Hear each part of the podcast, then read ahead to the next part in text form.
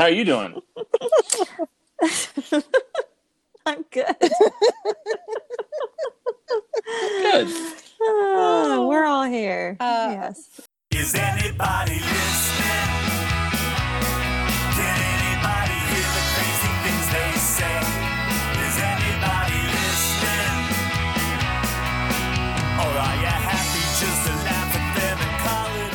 Hello and welcome to the Collier Democratic Roundup, the official podcast of the Collier County Democratic Party. My name is Jeff Spencer and I am the vice chair of the Collier County Democratic Party and the host of this podcast. Thank you guys for clicking on.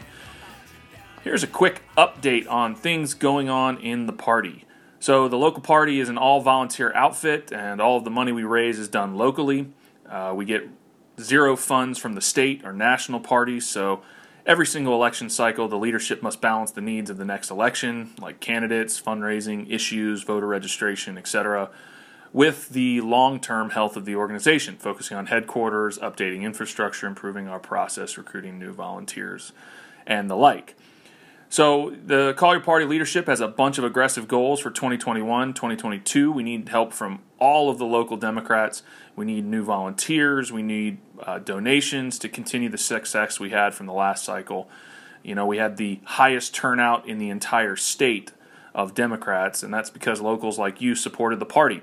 And we need you to continue supporting the party in any way you can, whether that's volunteering, whether that's uh, donating, or anything else that you can do to help the party uh, this election cycle. So we need your continued support now to keep moving toward uh, electing a Democratic governor, a Democratic senator, uh, getting Marco Rubio out of there, uh, and then also you know supporting all of the local candidates here who will be running again. We got over 13 seats running across the slate this year. Uh, we got three school board seats, and there's a rumor out there that Alfie Oakes is deciding to primary Andy Solis. So uh, lots of things going on here locally that we're going to need to talk to. The legislative session for the state of Florida will start in March, so the podcast will be covering some of that as we go forward.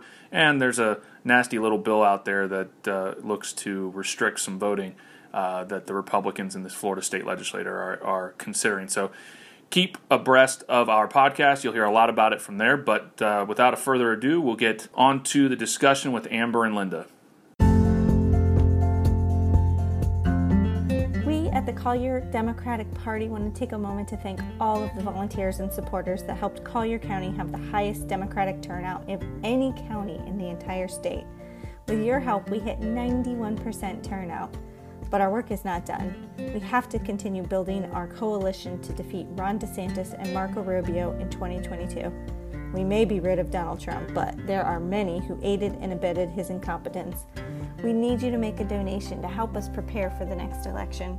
Please go to www.collierdems.org. That's www.collierdems.org and click on the red donate button. We thank you for your support. Let's go ahead and start with uh, impeachment because today, uh, on February 9th, the trial, I should say, the second trial of Donald J. Trump in the Senate has begun, and uh, they're looking into his treasonous activities and inciting an, a mob to attack the Capitol.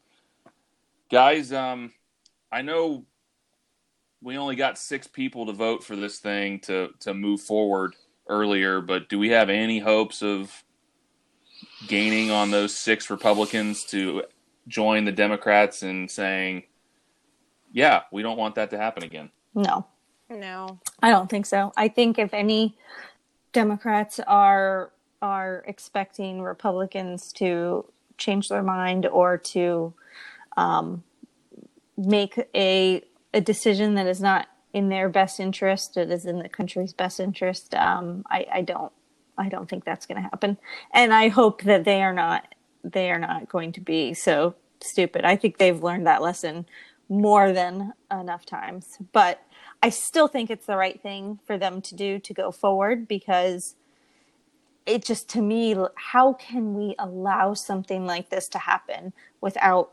repercussions yes there's repercussions for the 200 or so and counting people who have been arrested um, but you know, they are part of a much bigger problem, and that problem started at the top of our government. So, uh, as as as fruitless as it probably will be, sadly, I think it's important that this goes through because if it doesn't, what kind of message is that sending for the next time this happens? Yeah, I agree with Amber. I don't think that former President Trump is going to be impeached, unfortunately, by this Senate. But I think maybe we should be somewhat thankful that all this information and more, because the Democrats are promising that they have some quote unquote smoking guns uh, of testimony and information that us as a public hasn't heard before. So I'm interested to hear what they have to say. And and this will just be, you know, this will be public record. It won't be the Republicans sweeping it under the rug trying to control the narrative. Um, everything that is happening for this impeachment trial will be fodder for the American public. And, you know, they can make their own decisions, but at least they're going to get the information, you know, and the and the the the play by play of what happened on January 6th. Yeah, I mean, I think you know, I, I don't anticipate any of the Republicans all of a sudden growing a spine after four years of of not having one. You know, the interesting thing that happened was Mitch McConnell came out and said a bunch of stuff uh, shortly after the insurrection, indicating that he was ready to make a clean break from the president, and then he uh, tucked his head right back into that turtle shell and and and hid right with the other Republicans in saying that uh, he now believes it's unconstitutional. The, you know, the, the, the main argument that uh, the Republicans seem to be making in this impeachment trial is that uh, because he's no longer president, he can't be tried uh, and impeached, which uh, the Democrats, rightly so, are pointing out the the kind of giant loophole that you're you're or precedent you're setting that basically says because it's tough to impeach someone in the last month of their presidency, they basically have carte blanche to do whatever they want, and they have no mm-hmm. repercussions or no there's no there's no consequences for them to be able to do anything, and and clearly that can't be true. You don't That's want a, a president to be just precedent to set. you don't want a president to just be c- completely untethered to any type of rules or laws because there's a time limit at which point he becomes no longer accountable. Yeah, he's untouchable. So, um, he's got all the power and none of the consequences. That doesn't seem like a recipe for a functioning government. No. And yet that's the argument that they're going to make because it's the only way they can get out of voting to convict him because they know he did it. They know he's uh, accountable, that he needs to be held accountable. They know he is the one who started off by lying perpetuated that lie, called for the rally, showed up at the rally, told him to march on the Capitol, told him to fight. And then when it happened, he went on Twitter and said, This is what happens when an election is stolen. So he showed no contrition during the fact that it was going on and after. And after. So uh, he's clearly guilty it's not a question of whether he's guilty or not. The Republicans are trying to find a way to not anger what they hope are people who will vote for them. And it's as cynical as, as it gets in terms of politics. And what I don't understand is that the argument throughout Trump's entire entire term, whenever there was some questionable activity, which happened frequently, was essentially, well, he's the president and he cannot be tried um, as a president. So there was this whole thing the entire time he was president that he wasn't able to face any sort of prosecution other than impeachment. And now that he is a, a no longer president, okay, well now, no, now is not the time either. It's like, when can you actually hold this guy accountable for anything he may or may not have done? And I think we're going to see more of that. You see that with Georgia um, now bringing a, against some investigation into his call to the, uh, you know, trying to overthrow the election there. And of course, we know about the Southern District of New York has some things going on with his business dealings. So there may be more to come, but just the fact that it almost seems like we've had four years of total unaccountability for anything that he did, and I'm sh- I'm actually shocked, even though yes, technically he was impeached, but um, you know only Twice. yes, he has been impeached twice. Um, but the fact that, that, you know, it's just kind of a slap on the wrist and it's kind of just in name only. Um, it's like a scarlet eye on his jacket, but it's not really affecting him. Yeah, it's it's it's aggravating that the party of personal responsibility In law, in law and order. wants no one to have any responsible for their actions. Well, you guys should watch if you guys haven't. I'm sure it's going to get more press because since it's just happened a few hours ago. But they did put together uh, like a 13 minute video which showed the events unfolding um, in in a time, and um, it was quite compelling and shocking. And I've seen a lot of footage over the last month of various things that have come out, but there was a lot of stuff in there that I hadn't seen. And then you know you put piece it together with what's happening at the Capitol, what's happening in the Senate floor, what's happening at the White House. Um, or shall I say, what's not happening most of the time at the White House, and it's it, it was pretty damning. I think it's important to to say this on our end that like I want this accountability to be in place, whether something like this happened on either side. Um, this is not because this was a Trump thing. Like if this were to happen, and something like this, where a large mob of liberal radicals were breaking into the Capitol and beating up police officers and ransacking Senate offices and breaking windows, in, trying to get into the Senate chambers. That is freaking shocking. And I think they should be held accountable. And I, I mean, I think that this should not be a partisan issue. This is this is scary that this can happen without any ramifications. So it shouldn't be. It's not about who I, I would love it if like you could just replace the faces of the people and the flags and show those exact videos but like replace those flags with you know antifa or uh, pelosi or whatever you want and have these people calling for the other side and what would what would the conservatives think they would be appalled it would just be it would be you would never stop hearing about it and rightly so so it's just the hypocrisy. Um, Yeah, I, I think it happened all the summer with the Black Lives Matter movement.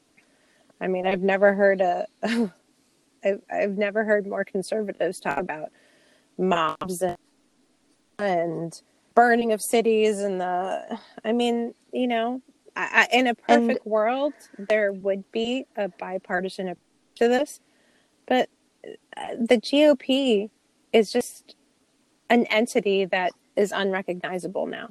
Thank you to to former President Trump, and there is in unity for them.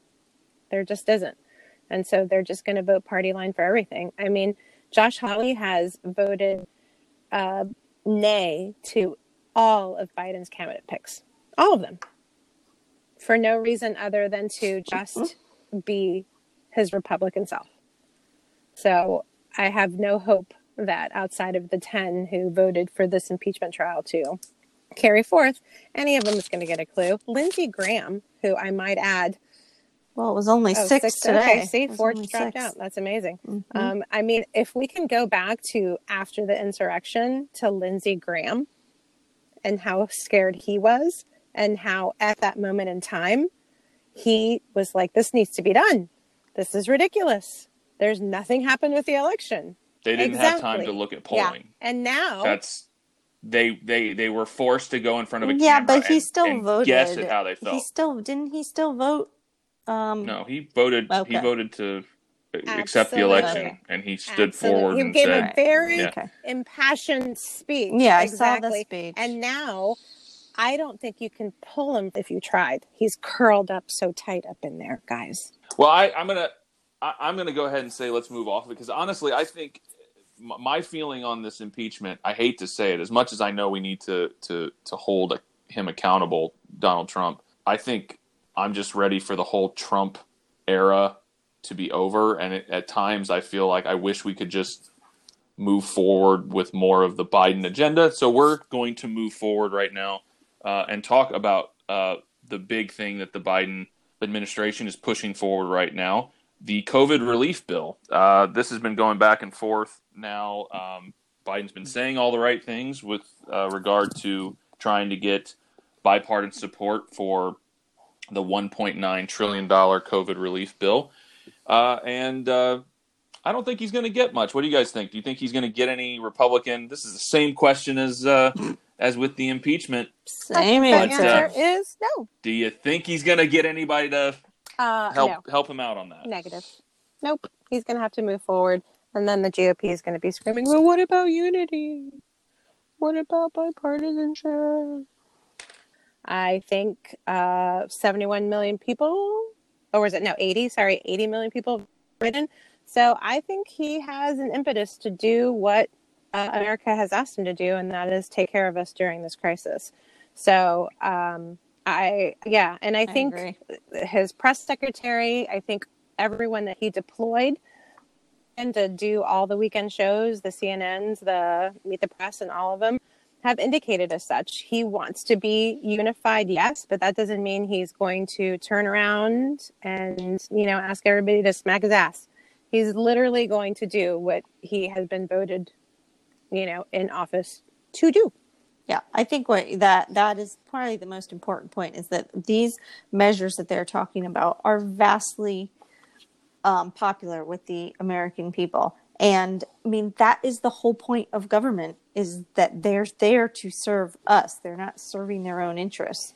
So even even the Republicans who are going to fight against this in their own their own constituents, it's popular with them. You know, maybe not in some extremely conservative areas, but for the most part, most of their constituents also agree with this. So um, they're they've learned their lesson. I know that, like, especially when you look back in, and Biden has has experience with this from doing the Obamacare and doing the economic stimulus back um, during Obama's term that Biden had a major role in.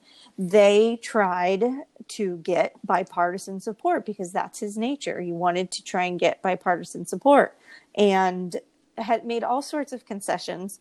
And, you know, eventually they were able to get these passed, but at a much not what they had initially wanted. And then the Republicans never come forward to meet them anywhere. And it's and then once as soon as the they lost the the House and and Senate, it was just you know never they Yeah. never met him. So it Biden, I mean, he has two years. We don't know what's going to happen in two years, and but he has, especially when you talk about redistricting coming up and Republican strongholds in a lot of places where they're redrawing maps. And we may lose the House or the Senate. And in that case, you know, nothing's going to get done. So, no, I think sadly, Got to push it through.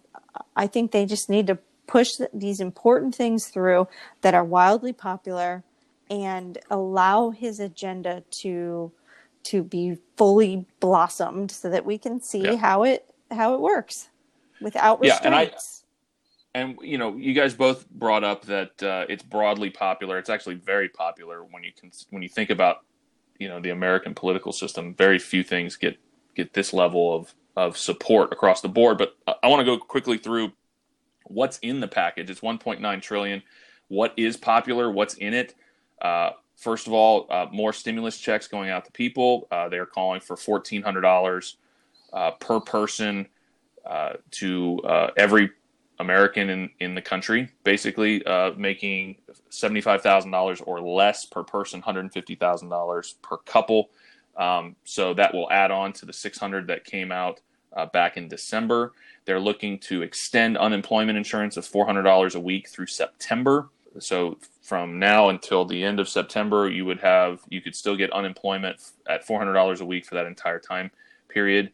Uh, they want to give up to 170 billion dollars to schools to uh, to add to the additional state and local funds, uh, basically to allow them to reopen, to pay for uh, extra cleaning uh, supplies, to pay for extra staffing, to cover uh, colleges dealing with the shift to distance learning, or even actually uh, high schools and whatnot that are transitioning to distance learning.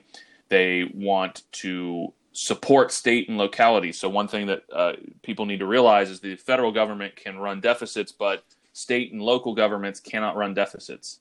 Uh, they have to maintain balanced budgets. So one of the reasons why the federal government needs to step up and support states is that if they get tax, uh, if the tax revenue falls short due to economic recession or economic contraction, the state governments have to change what they're spending to keep their budget in balance. So when you're in a recession, one of the things that you have to do is the federal government needs to step up and say, hey, we're going to help support these states in fulfilling these budgets so they don't lay off more people. They don't lay off staff members, they don't lay off firemen and teachers and all of these things, trying to keep their budget in balance. So uh, the plan has $440 billion to go to communities, uh, state and localities, uh, so that they can deal with the pandemic and the fallout from the economic recession. They have 160 uh, billion dollars in funding for a national vaccine vaccination program, expanded testing, public health jobs programs, a bunch of stuff to fight the virus. Specifically, 20 billion going to the uh, to the specifically to the national vaccination program, um, and about 50 billion to improve testing. 40 billion would be earmarked for shoring up protective gear and supplies, deploying emergency response personnel, etc. And the plan would also expand paid leave which would allow people who get sick from COVID and need to take time off to recover from COVID instead of them having to go back to work because they lost, they don't want to lose their job or they don't want to lose the income. This would expand the the sick leave so the company could literally be reimbursed for keeping you on the payroll for dealing with your COVID sickness and until you are ready to come back and that would be uh, for 14 weeks of paid sick and family and medical leave for caregivers dealing with closed schools, et cetera, blah, blah, blah, blah. So it's a really, really, really, it also expands the child tax care credit for families. All of this is driven to try to take struggling families who are dealing with the recession, with dealing with the COVID crisis, and allowing them to basically allow the entire economy to be in a in in a position so that when once we get everyone vaccinated and we get through this pandemic, everyone can get back to work and get back to normal as quickly as possible. Um, it's a popular plan. Yes, it's expensive, but you're spending it on American people and allowing them to go out there and live their life and not be hurt for, you know, five, six years while we, we try to recover from this. It's the absolute right thing to do. And it is amazing to me that Republicans won't agree to do that. It's amazing to me. Yeah, and if you look if you look historically at uh, a previous time where we've stimulated the economy in in such a way, if you look look back to the uh, you know New Deal era, where we were doing some of these work programs because we were on the heels of the Great Depression. Um, and the um, one, obviously, the popularity of it was huge, um, but the impacts of that for generations were uh, is measurable. And i find it you know when you talk about this money and i mean i'm I, i'm not all for like every you know every good program should be funded fully you know yeah in a perfect world sure that'd be lovely. But you have to have some fiscal responsibility. But this is this is something where it's like an investment on america's future. You put this money in that's going to give a return because what's going to happen is we don't have this. We're going to have people that have lost their homes and can't afford to buy food and they're going to be then forced to be put in the system and you can if you can avoid that for people it just makes that whole system doesn't get overrun and as soon as this is over they're back on their feet I see, you know, I see people posting that um, say they went out to dinner. I, I just, I had a Instagram post, um, you know, we're out to dinner and things are getting back to normal here. And they're over in Miami, you know, thanks to state and local government. And, I, I think that's a very disingenuous statement. I say the people that were posting already got COVID. Thankfully for them, they were, it was a very mild case. And so I think they feel fairly invincible and they've been going out as such. And no, the restaurants are not full. No, people are not getting rehired at fast rates because America is still scared. This is what people aren't talking about. The economy isn't bouncing back. Kids aren't going back to school because we still have a raging pandemic. No matter how many people want to deny it, no matter how many in Congress want to say, nope, we just need to keep on going. People are not going. And then do something like this very large uh, package that covers, you know, just about everything that needs to happen to try and, and, you know, get our country back to normal, it's not going to get back to normal. People are scared and concerned. And that's just the way it's going to be unless you address it. And sadly, we, we even lost um, a member of Congress yesterday to COVID who had previously been, um, you know, very pro opening everything back up again. And he contracted COVID and sadly he passed away. And, and it's like, I don't want anybody, you know, all these, all these precautions that we're trying to take is to prevent anybody else from dying or as many as we can. I mean, that you can't lock everything down, but there you can put measures in place to keep this economy going, keep our lives running and keep everybody safe. And that's I think the saddest part about this is there were so many easy things that could have been done that weren't done. And not only are we in a worse place economically because of it, we're also in a worse place socially. We're in a worse place with the virus. And if I, Um, I, I want to add too, anecdotally, I have two anecdotes to say. Sweden, I think that was the country, right? You guys can correct me, that didn't close everything down and just went ahead. Yeah. I Yeah. mean, Sweden. their Yep. Their economy has constricted between three and five percent. People had rational fears. Them keeping everything open did not help them one bit at all, as far as transmission and as far as keeping their economy going.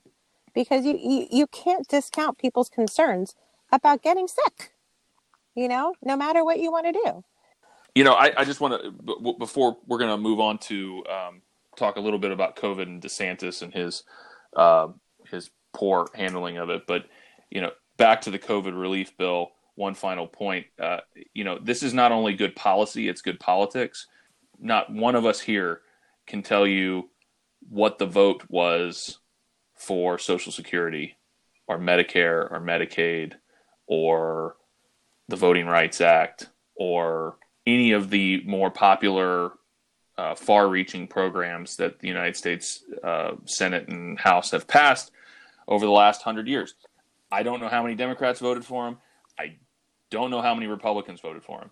Far too often in the past, Democrats specifically have worried about what the vote tally is and have tried to weaken bills to get Republican support in some way, thinking that they're going to gain electorally from doing that. I think they've learned the lesson that they will not gain electorally by doing that. They gain electorally by passing good, solid, working legislation that will help Americans and then run on the fact that you helped Americans.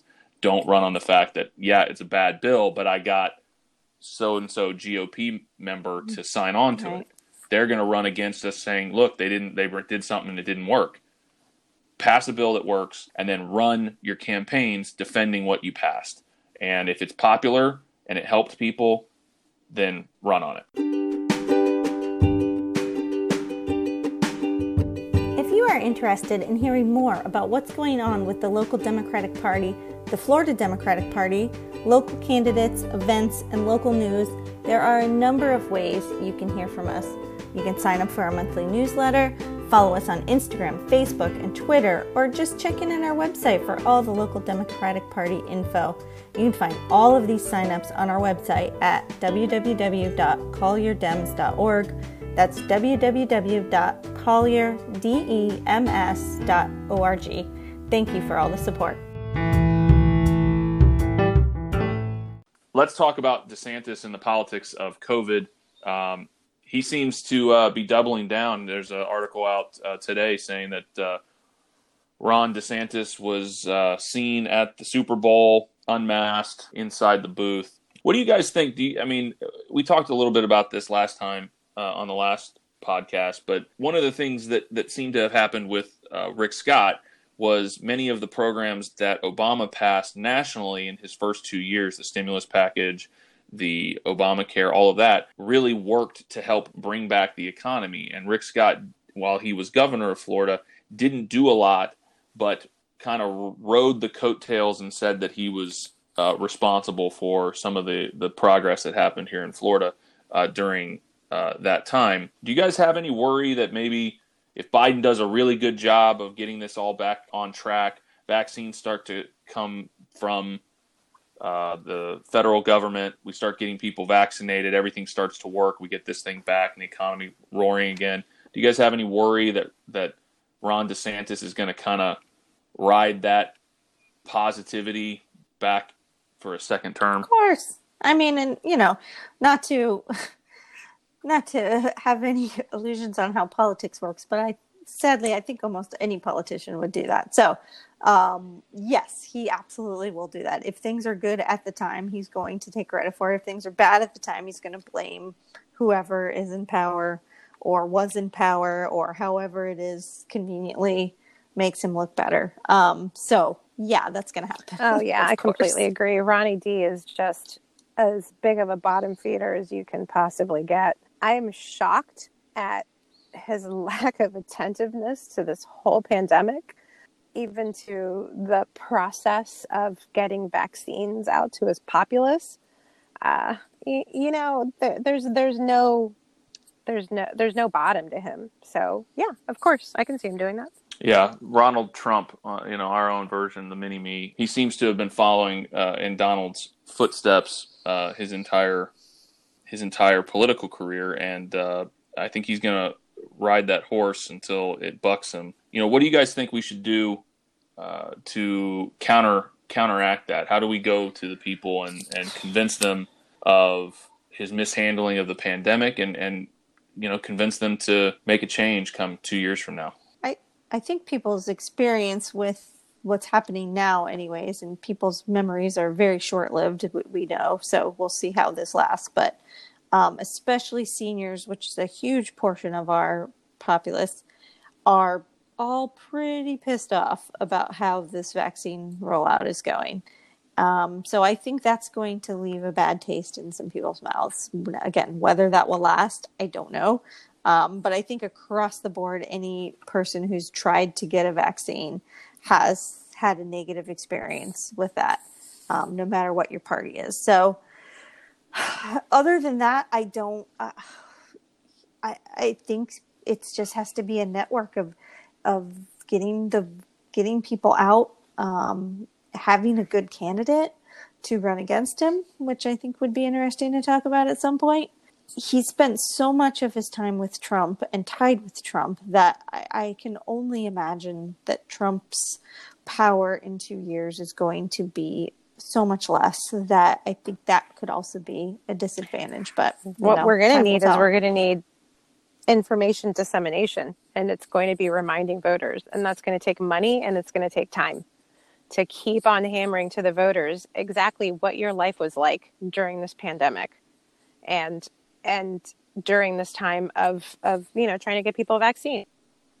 you know and remind them who was the party that helped you because that's what's going to help us come midterms you know and I, and I think again if we go back to the impeachment trial too it, it will all be public fodder and us dems we're not always really great about messaging and we kind of don't necessarily hit it where we need to hit it but i mean for us to be fully successful during the midterms and trying to get DeSantis out, we're just going to need to hammer that message. This is what happened. This is what he did.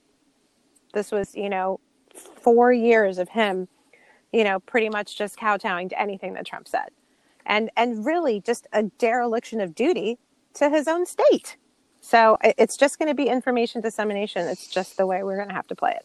Yeah, and I think that we need to focus on. You know, we- we're do, we're still doing a lot of our re, our uh, our uh, 2020 uh, post analysis that we're looking at, and uh, we're looking at kind of a turnout here locally, but also looking at the state. The New York Times did a great piece on um, the shifts that happened in the election in 2022 versus or 2020 versus 2016, uh, and how things shift. The interesting thing here in Florida is that uh, and particularly in Collier County, is that if you look at the 2020 map, the more uh, western side of the county, which is traditionally more white, more Republican, more wealthy, that all shifted four to five points to the Democrats.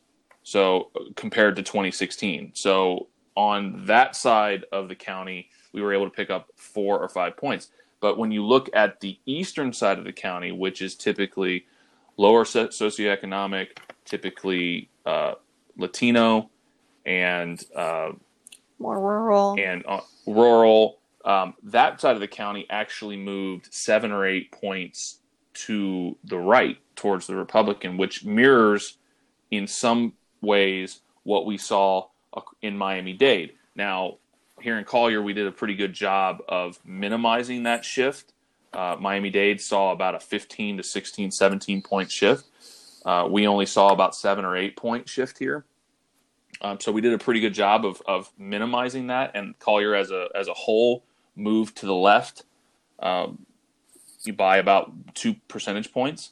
But we're going to have to, as a, as a county uh, and as a state party, do two things. One is solidify the gains that we made in the white college educated vote voter, uh, which is going to be exactly what we just talked about, which is hammering on the incompetence, hammering on the uh, adherence to conspiracy theory, hammer uh, on the unseriousness of the Republican Party and the fact that they're unwilling to compromise and they're unwilling to do anything uh, along with the Democrats to help their constituents, their states, their localities, and America. So focusing on that because that seemed to have worked. The second thing we have to do is we really have to combat the communist socialist mm-hmm. messaging that the Republican Party has hammered, especially in the Latino community. Here in Florida, the Latino community is not a monolith. Uh, we have a very diverse uh, nationality group from Venezuelans to Cubans to uh, Puerto Ricans to to Colombians to Nicaraguans, uh, Mexicans, all across the board, and they all have very different um, backgrounds and viewpoints on communism. And what we're seeing in Florida is that they are very receptive to the to the communist socialist messaging, and the Democratic Party here in Collier County and in the state needs to make a priority of combating that messaging and making sure that they realize that what we are proposing is not communism, it's not socialism. All we are trying to do is make capitalism work the way it was supposed to work and not to benefit just the richest of the rich, but to actually work for the average person and to make sure that the average American isn't taken advantage of by big business and by Republicans who are looking to looking to appease their benefactors. So we're going to go ahead and end it there. Amber, Linda, thank you guys as always for yeah jumping on with me. You bet. so that's our show. Thanks to Agent 13 for the theme song. Please remember to rate us on Apple Podcasts, Spotify, and Stitcher, or wherever you listen to your favorite podcasts. Check us out on Facebook, Instagram, and Twitter Hope everyone is staying safe out there. Until next time, so long.